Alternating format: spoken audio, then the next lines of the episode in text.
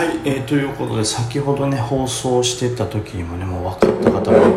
いると思いますけどお風呂がねできましたね。ちょっとお風呂で体を洗いながらとなっております。えー、質問回答をね、していきたいと思います。まず一つですね、えー、いつも楽しく聞かせてもらっております。梅木さんはトレードで使っているパソコンはどこのブランドでしょうか？トレード用のデスクトップパソコンを購入しようと思ってますが、おすすめなどあれば教えていただけると幸いです。あまりお金はかけず最低限の環境でやろうと考えています。ということでございます。まあ、あとトレ、デイトレをやりたいということですね。はい。えー、僕はまず使ってるのは、あの、フロンティアっていうところね、まあ、いわゆる BTO パソコンってやつですね。そのメーカーが組んでくれてメーカーというか何て言うんですかあの、えーまあ、メーカーというどういう言い方してるまあいろいろいろんなメーカーのパートを作って使ってそこの、えー、まあ言ったら工房みたいなところでそこの会社の工房みたいなところで組んでくれるというやつですね。はい。なのでこう比較的メーカーが全て例えば富士通さんであったりとかが全部やって電気屋にバンって出してるモデルに比べたら安いことが多いんですよね。はい。でまあ安いですし、まあ、使ってる中の製品自体はしっかりしたもんですから、まあ、信頼度もある程度はあるという感じですかね。僕は今のところそのフロンティアさんの今年入って使ってますけど、えー、特には問題はありません。はい、ただ僕が今フロンティアさんの使ってる理由の一つとしてあのー、動画のね、まあ、配信もそうですし編集とかをしようっていうのがまず1個目的であるんで正直なところ言うとその単純にトレードだけにか比べると非常にこうスペックとしては高いです。その必要以上のスペックをしてるというか。はい、なので、えーまあ、極端なことを言うともっと低スペックのパソコンであれば、うん、どこのでも安いよとは思いますけど、うん、同じまあ安いものでもその BTO 例えばつくも電機っていうところがやってたりとか、まあ、そのフロンティアさんもそうですけどその辺は、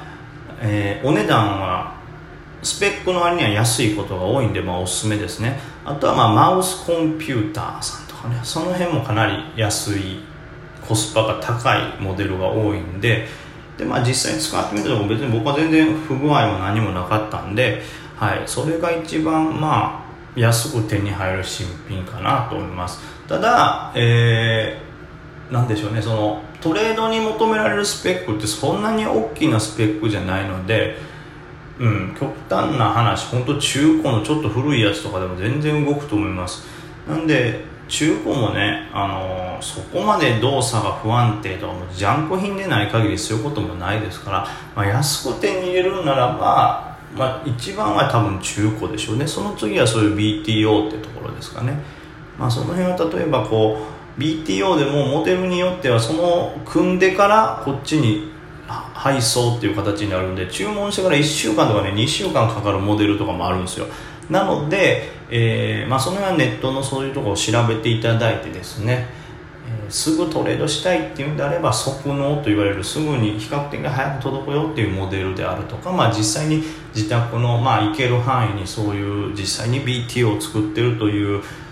なんかね店頭があればそこに行って即納モデルを買って帰るのが一番早いかなと思います。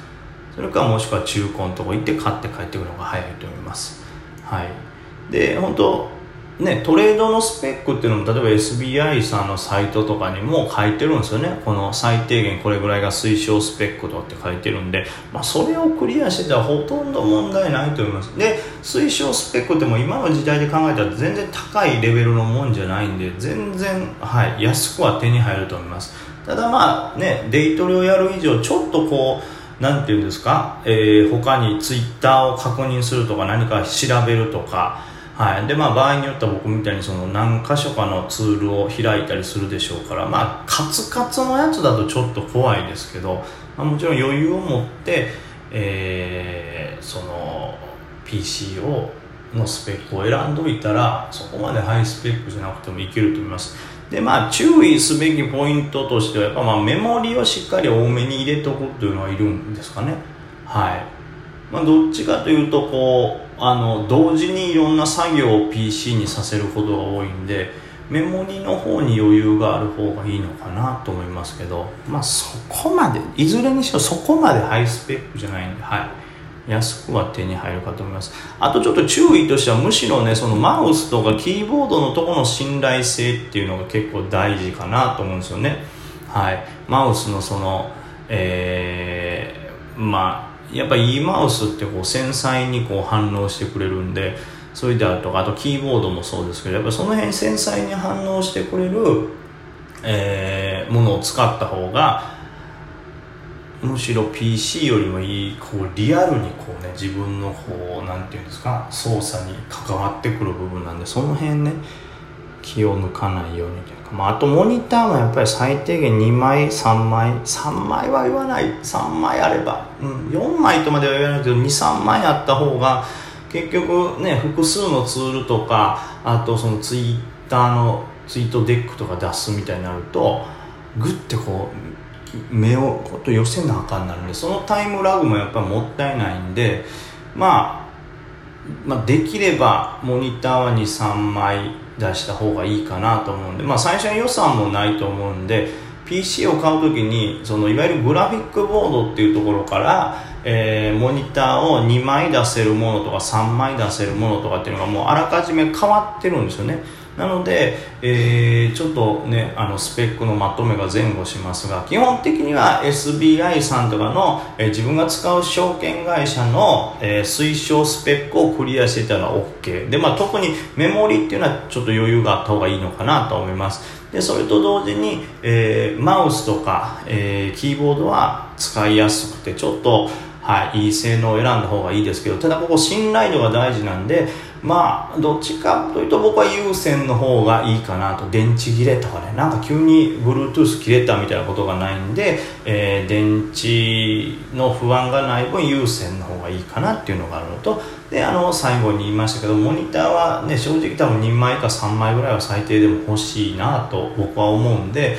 まあ、この今の時点でモニターを買う余裕がなかったとしてもですね将来モニターを増やすのにグラフィックボードというところにねこうモニターを何枚出せるかっていうのがそのグラフィックボード次第で変わってくるので、まあ、その辺もちょっといわゆるそのなんていうのあの映像 HDMI が3本とかディスプレイポートが3つついてるとかとにかく複数のモニターが出せるようなグラフィックボードを搭載してるかっていうところも調べてもらったらいいですかね。はいそんなとこかなと思う多分抜けはざっくりですけど、まあ、これぐらいで抜けはそこまでないかなと思いますはい。続いては、えー、DJ 特命さんですね。これもね、えー、いつも学ばせていただいておりますすいません。本当勉強にはならないですからね、えー、早速ですが公的高帯について2つ質問させてください。1公的高帯を調べる際に活用しているツールは何でしょうか？2、えー、公的高はどのように値動きに影響を与えるでしょうか？以上2点につきまして梅木さんの見解をお聞かせいただければ幸いです。ということで多分ねもっといいツールはあるのかもしれないですけど僕はまあとりあえず携帯 SBI のアプリでも、えーと、チャートを出すとざっくりでも出来高のこう価格別出来高みたいなグラフが伸びてるんでそれでもある程度の、えー、帯域は判断できます。ただ結構荒いんでそれ自体は。はい、あの日足はまだしもこう例えば分足とかその日のデイみたいなんで見るときはもう PC 版の SBI の古板で見てます。SBI の古板だと、えー、本当にこう価格の板の横に左側ですねその、えー、そこが出来高なんぼかっていうのを数字でバーって載ってますんでまあそれの方が細かくしっかりと分かるという感じですね。で、えーまあ、今後ね僕もちょっとより精度を上げるために冷やしでもねよりこう出来高を細かくチェックできるっていうのをちょっと探そうと思ってるんですけどはい。ちょっと今ね本当先月から忙しい分勉強不足なんがありましてですね。スクリーニングのねちょっと効率を上げてそういう出来高大冷やしでも細かく見れるようにっていうのを今後ちょっとはい。まあ、導入というか、はい、やっていこうとは思ってるんでまたその辺も分かったらお伝えします。で、えー、2つ目の質問ですね。公的高帯はどのように値、動きに影響を与えるのでしょうかということで。まあまあ、一概にはもちろん言えないですよ。チャートの形状によって変わったりはしますけど基本的には高出来高帯のところっていうのは、えー、まあ、買いだと思ってる人が多いとか売りだと思ってる人が多い部分なんで高出来高帯のいわゆる加減下の方はあここは安い買いだと思ってる人が多いわけ。ですですよね。で逆に高出来高帯の上限上の方というのはあこの辺だと売ってもいいかなっていう人が多いんだということが、まあ、過去のね例としてそれが出てるわけなんで、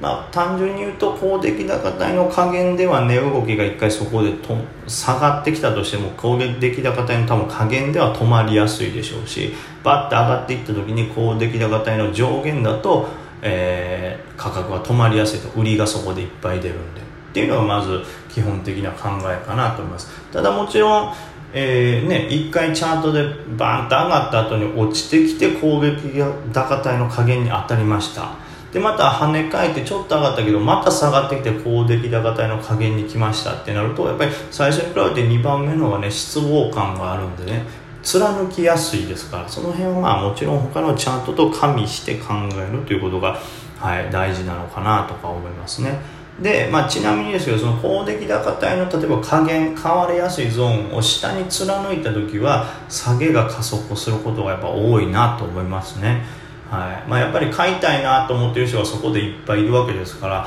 そこの価格帯を下にバンと貫いたってことは普通ならねあ安いってことや買いたい人が多いところよりさらに安いかお得やっていう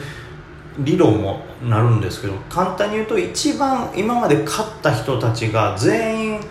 ね、損をしてるラインに入るんでその人たちのロスカットが降ってきたりもするんで